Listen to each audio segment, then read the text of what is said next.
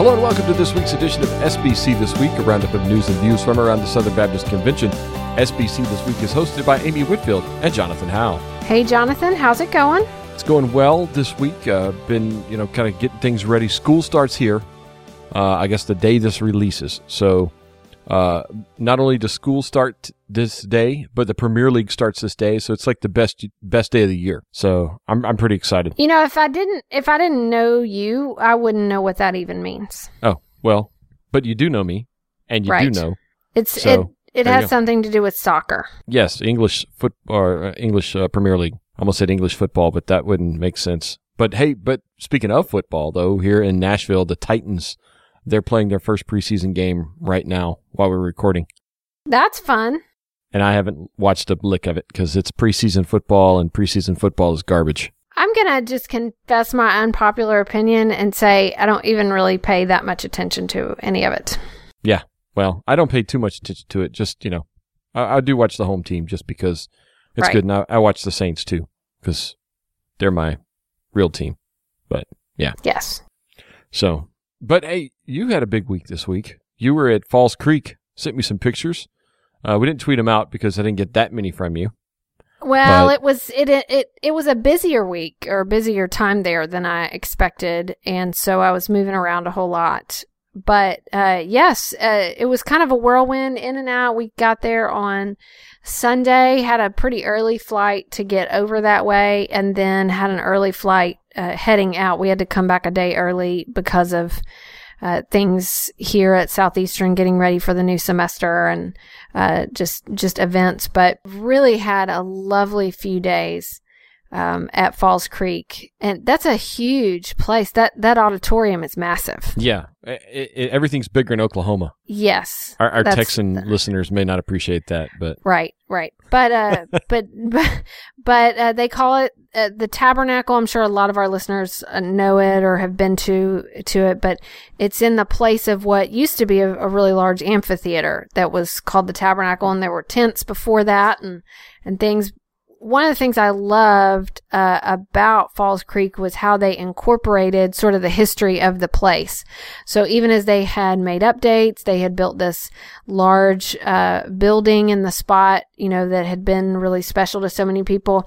They still really honored some of that legacy and had a lot of great photos, candid shots, just things all over the campus to really connect with, I think, what it has meant to so many people. And there are several traditions there. One of them uh, is that I guess they make their own uh, kind of icy there, and it was really good. We we tried that out, gave that a Oh. try. It was it was excellent. So that was fun, and also Lifeway Collegiate Week. That was our first time to be there as well, and it was great. It was really good. the The folks there at Lifeway do a fantastic job with that event. yes, they do. Yeah. Yes, they do. So, uh, so people who haven't tried that out, sent their college ministries there, or have connections with BCM groups, uh, should definitely think about it for next year. All right. Well, very cool. Hey, if you're in college and looking to go to seminary, check out the Southern Baptist Theological Seminary in Louisville, Kentucky. They're committed to training future pastors, missionaries, and gospel leaders. And you can learn more about undergraduate, graduate, and doctoral degree programs by visiting sbts.edu. Let's jump into this news this week. Our, our lead story is actually related to uh, where you were this past week at Falls Creek. Uh, the BGCO and Falls Creek have settled a lawsuit uh, that resulted from the alleged 2016 rape of a 13 year old girl at the con- conference center. Uh, we've talked about this a couple of times on the podcast, but looks like things are settled in that case. Yes, and uh, you know this actually came out. This news came out while we were there on the property, um, but of course we were at an event that wasn't really. I mean, it was it was happening on the campus of Falls Creek, but um, we were in contact some with the staff there, uh, but it didn't really affect any of of what we were doing. Um, but certainly is is big news to kind of close the loop on this. So the terms of the settlement uh, were were undisclosed, not uh, not public at all. So we don't really know what all it involved. Um, but there was one sentence that was public, And it said, uh, following this incident, the BGCO conducted a review of its policies and procedures and has recognized additional efforts to provide as safe an environment as possible for campers visiting Falls Creek. And so they're just working on um, all of their their safety measures. Um, the communications director for BGCO released a statement that discussed that, just continually working to take every measure they can uh, to provide a safe environment. You know, th- this was a challenge, this particular case, I think, just because um, the the person involved didn't actually work for Falls Creek, but it was someone who was there with a group as a volunteer. So I think those uh, those types of logistics, you really have to think through what processes can we put in place, and it, it sounds like that's what they've had to do. Yes, and, and this is something that we've talked about several times over the past few months, and that's the uh, having those policies in place for safety of children and teenagers, right, and, and even adults uh, from sexual predators, and that is something that continues.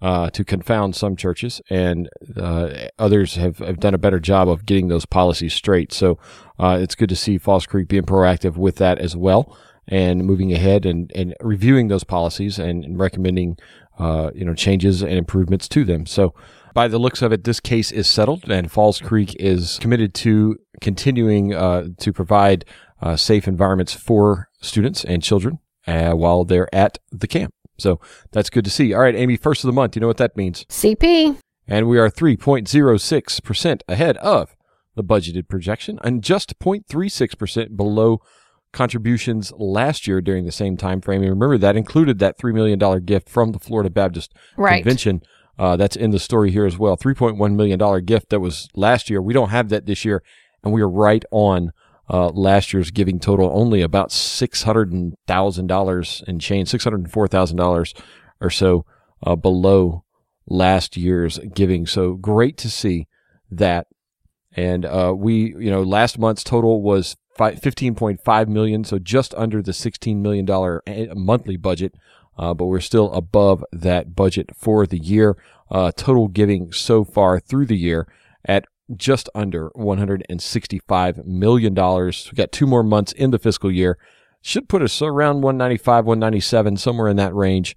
And uh, so that, that's really good to see, Amy.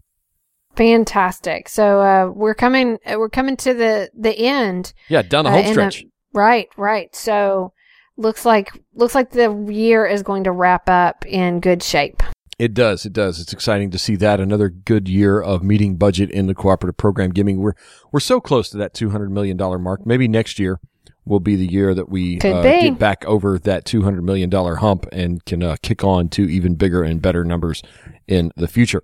Down to Georgia, we had heard this was coming last week, and it uh, was announced on Sunday at First Baptist Church Alpharetta Thomas Hammond, the lead pastor at First Baptist Church Alpharetta, has been nominated as the new Georgia executive director whenever Bob White retires at the end of this year. You know, we're always watching these states. We seem to be in a, a at a time where we see, you know, two or three every year.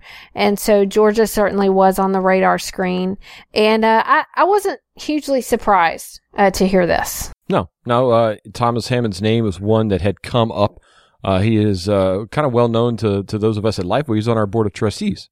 So uh, we had uh, kind of heard that it was possible that he may be the next executive director, and that looks to possibly be the case. They'll meet on September the 11th. The uh, the Georgia Baptist Convention Executive Committee will meet on September the 11th to confirm this, uh, to vote on Thomas Hammond as the next Georgia State Executive Director. Excellent. Very cool. All right, uh, some other news from the states, and this is uh, one that I, I caught me by surprise.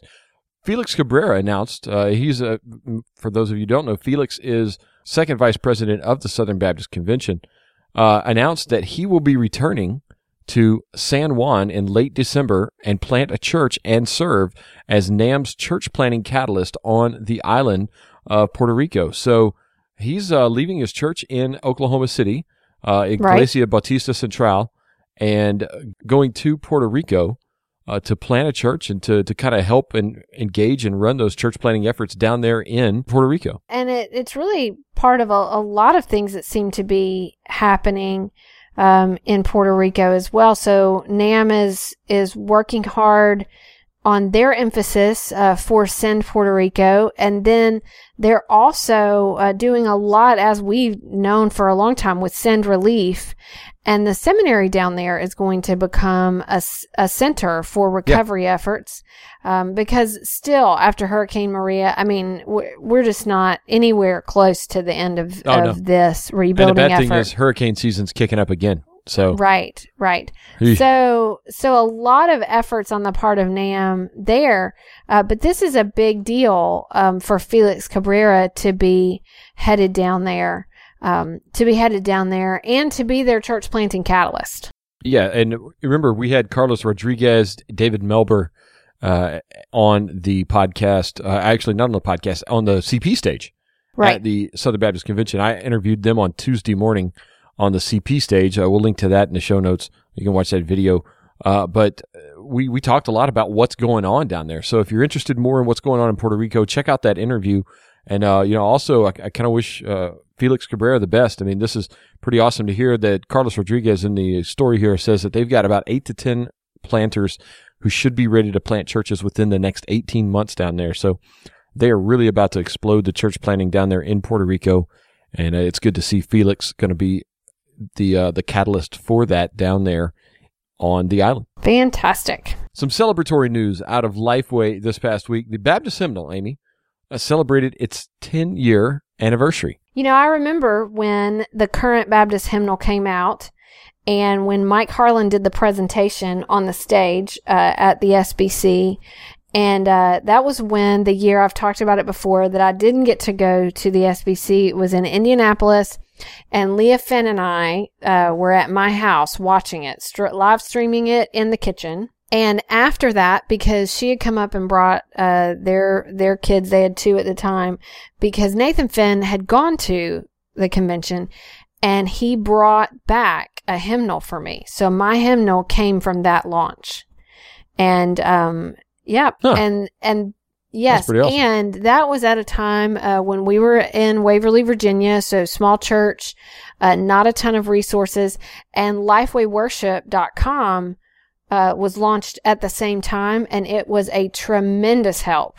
Uh, it, it small churches, um, it, there are many things that there were, there was no way that we could do what we were trying to do without a tool like Lifeway Worship.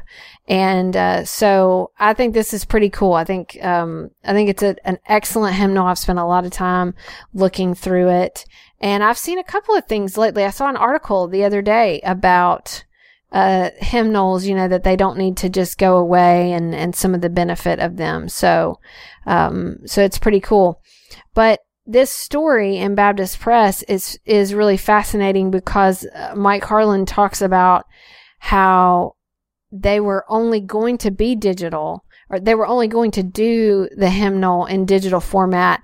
And then they discovered that almost half the churches still held hymnals every week. And so they did both. Yeah. And that's pretty cool. Mm-hmm. Yeah. And uh, what's wild to me is that they started without or with 3,000 song titles. Right. To try to whittle it down and, and got it down to 674.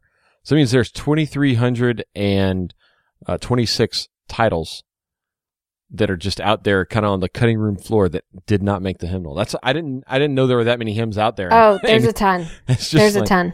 I, I had no idea there were that many in there. And like my thing is like I, I need to ask Mike about this because I'd love to know the process more about this. I need to ask him next time I see him. How do they determine like what number each hymn goes with? I mean, because for years we've always seen, you know, "Holy, Holy, Holy" is the first hymn right, in the book, right? right? I mean, that, that's how it was when I was growing up. I'm sure that's. Mm-hmm. I think it I mean, how do you decide like what number 83 is, or do you not even care? Because I, I, think some people tie, you know, the the number of the hymnal. They memorize them. I know the Broadman hymnal when I was growing up, which is the precursor to the right. Baptist hymnal. Um, that that was one that I, you know, you use it enough, you memorize what titles are what numbers, and you knew that that number 33 was to God right. be the glory and uh and different things like that. And uh, well, think, you should ask that, and you should come back and tell us. Um, this article yeah. in Baptist Press is really good. So I would encourage, we'll put it in the show notes, but I encourage people to go just give it a, give it a look because it talks about, um, how they did the project. It talks about song selection. It talks about how they were building um, the the digital presence. You know that that that they would would build their hymnal around um, church practice and usability. Um, great quotes in there from Mike Harland and some really great quotes from um, Greg Nelson, who did the orchestrations and the producing. And uh, so when I was a kid in Nashville, I was part of a children's singing group. Here and Greg. Nelson uh, was uh, one of the people we worked with, and he was my favorite to work with. He is so, so good at what he does. And so he talks in here in this article about how it was the largest recording project in the history of Nashville. So I think it's Wow. pretty cool. Yeah. That's crazy. So def- yeah. Had no so, idea. So we'll throw that in there, but people ought to go check it out because it's just interesting. Uh, 165, that was uh, Amazing Grace. 171 was Just As I okay. Am. Okay, so, so I didn't grow up 177 is Old So I didn't grow up with Baptist hymnals. So I my my hymnals came uh from a different and uh, I could be wrong on some of these. Jason Rowe's going to have to double check me on these. I know, I think he listens to the podcast, and I, I bet he's got these hymnals. now I'll tell you this, and and we've never talked about this. I have a hymnal. I I have a Baptist hymnal from like the 1890s or something. That was a, Hmm. my great great grandmother's, I think, and um, it's really amazing to see some of the songs that are that are in there, and the music was not in there. They're just it's just the words, and it's really thick. well, that's because you were Church of Christ, right? No, it's a Baptist hymnal. Oh, Yeah, a this Baptist is hymnal. Okay, I'm this sorry. this particular um and So there was no, no, no, No, there's no music. It was just Right. the words. right Oh, wow. and um and she this particular uh, great great grandmother of mine she was Baptist and so um ah, it's it's really interesting. I have to be very careful when I pull it out because you know it's really really old, but well, that's Yeah. fascinating. I would have to, I would, I would love to know if that's like a, um, a, a you know, Baptist Sunday School Board product from back I'll- in the day. I'll have to- I'll have to check it or out. or Holman. I guess it'd have been Broadman Church Supplies, right? Not right Holman right. Bibles. But it says Baptist hymnal So- on it, so it probably right. yeah. Don't. All right. Well, some other big news out of Lifeway. Uh, Selma. Wilson, Senior Vice President of Organizational Development and the Chief People Officer, has announced her retirement effective October 1st. This is so bittersweet because it's hard to see Selma Wilson leaving sort of Baptist denominational leadership. Um, she's a, a huge role model for so many. And uh, I always used to tell people I want to be uh, Selma Wilson when I grow up um, because she's so good at what she does. Um, and just gracious and professional um, and and then such an amazing um, and gifted leader, even in the areas of you know talking about parenting, and and she and her husband have done you know so many things um, about marriage, and and the, she's just all around wonderful. So it's really sad to see her go, but at the same time. Um, exciting to see what's next for her and her sort of dedication to her family and uh, to her grandchildren. And and you know I mean retirement is exciting. So uh Yeah. so so I know that she has a lot of great things ahead. Um but still uh but still kind of sad that I won't run into her in the building when I'm there. Yeah, and, and folks that are listening to this may not know Selma Wilson's name. they name, may not. But the but the impact that she has had on your church, it's phenomenal. you would be staggered, mean, just absolutely stunned to know the impact that she's had on each and every listener that we have's church, because there would be no women's ministry in churches without Selma Wilson. There would be no Beth Moore Bible studies without Selma Wilson, and, and there wouldn't be a resurgence of B and H products and books and and great authors and titles that you have every day without Selma Wilson. Yeah, and and the way you said that is really key because you, you just said people may not know her name, but she's had such an impact, and that's exactly the kind of leader that she is that she just is about doing a good job and being dedicated to service and not really worried about her own personal platform um and i I just love to talk to her, whether it's one on one or if I hear her on a panel or hear her speak. Um, she just opens her mouth and wisdom comes out. And so, uh, I will miss her presence in SBC life. Yes, and uh, she'll still be around, I'm Yes. sure, from time Yes. to time. So, but uh, all the best to Selma and Rodney as Selma journeys into retirement uh, on October 1st. All right. So, uh, we have some sad news that came uh, earlier in the week and it was interesting because of where I was, Jonathan. So why don't you tell us about that a little bit? We found out early on Sunday morning uh, that John Bisagno, the longtime pastor at Houston's First Baptist Church, uh, he was there from 1970 to 2000, grew the church from fewer than 400 members to 22,000.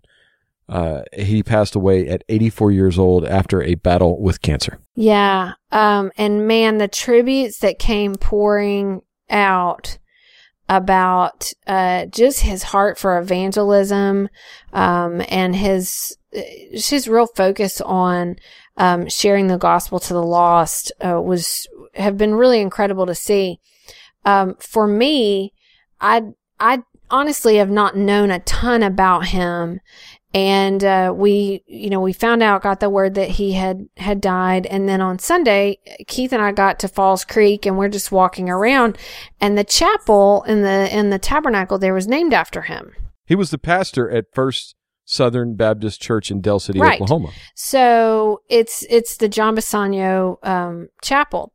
Well i noticed that and i thought oh wow that's really touching. And it even hit me that probably a lot of the students there you know d- wouldn't even know and put all of that together Yeah, I probably didn't know Right. the name. Yeah. So then, uh, as I'm there and I was talking to people, I, I got to meet with uh, Luke Holmes that um, does the SBC History podcast, and then I also met Justin, and I hope I say his name right. Is it Valinez? Valin? I'm not sure. Um, if he's listening now, I'm sorry. Say it fast, say it Yeah. confidently, Amy. Uh, Justin Valinez. Um, so he's a he's a BCM director there in Oklahoma, and if he's listening and I just butchered your name, I'm really sorry.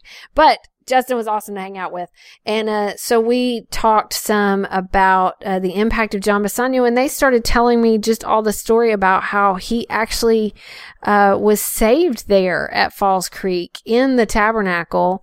Um, that he had been a jazz trumpeter um, and he ended up going there with his with his uncle, uh, and was saved, was called to ministry, and then uh, became an evangelist for for ten years, and then became the pastor of First Southern Baptist Church in Del City, Oklahoma, and then um, Thomas Kidd published a piece about him over at the Gospel Coalition, gave some some big quotes from a, a Baptist press story that even told that story. So Yeah. we should put that in the show notes as well. Yeah. Um, that just talked about it. So sort of being in this place where uh, he had had where he had come to know Christ and then also had had such an impact uh, right around the time that all these comments were coming out about him. It was just really, really special.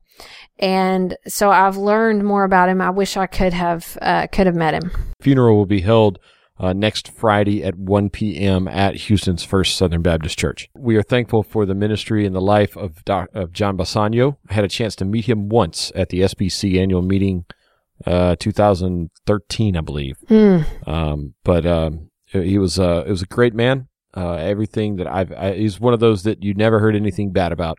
It's amazing. Uh, a lot of people love that man. And you know this this story, uh, this obituary at, B- at Baptist Press ends with uh, that he said he would stop preaching when the phone stopped ringing with invitations, and that he actually had had a speaking uh, engagement at a senior adult rally scheduled the week before he died, which obviously you know things had gone downhill, so he wasn't able to do that, but. Uh, just the idea that he even even as he had uh, this battle with cancer, he still uh, was going to plan, you know, to be preaching the gospel. So real, real legacy. All right, that's going to do it for the news this week. Going to bring us to my favorite part of the week.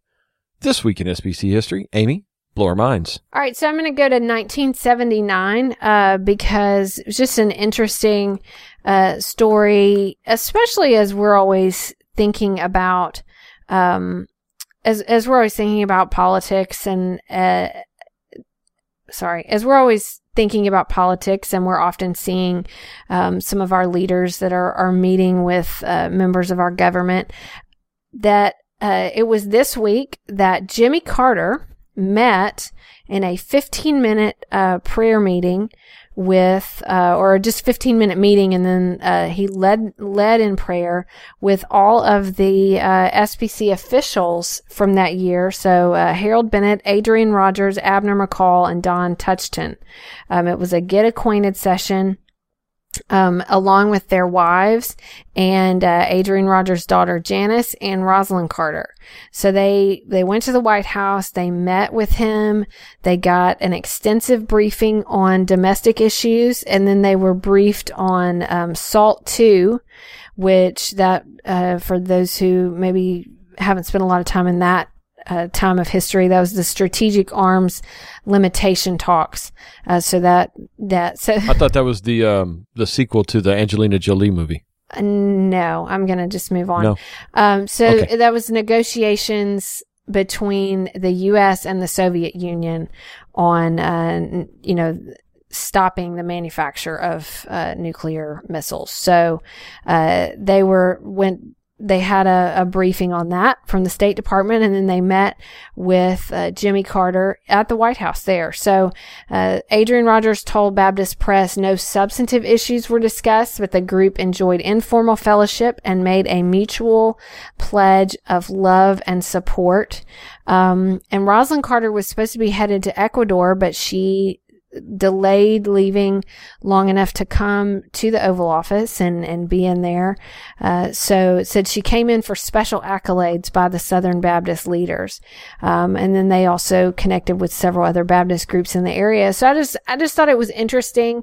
A lot of times those types of meetings will, will pop on the scene and pictures will circulate or, or we will have it. It often depends on who is in office. Sometimes, you know, I, I remember in the George W. Bush years, we would see a lot more. And then, you know, for eight years, we didn't see quite as many. And now we, we see some now.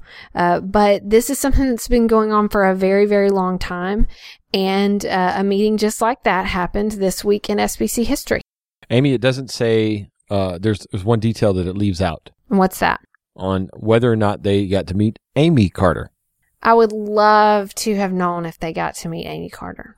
Do you know one Yeah. of my favorite details about the White House is supposedly I think there's a spot where she actually wrote on the wall, Amy Carter was here. if I were to if I were to go to the White House, that's what I would want to see. Okay, I'd want to find that, that. of all the things there, that's that's the one thing. my name, like she she's my name twin or was. And Yeah. you know, it would be Were you like named for her? No. I mean, sure, you were named. You were born after he was in office, right? No, I was born before he was elected. Oh, okay. So I was born in June and he was elected in November.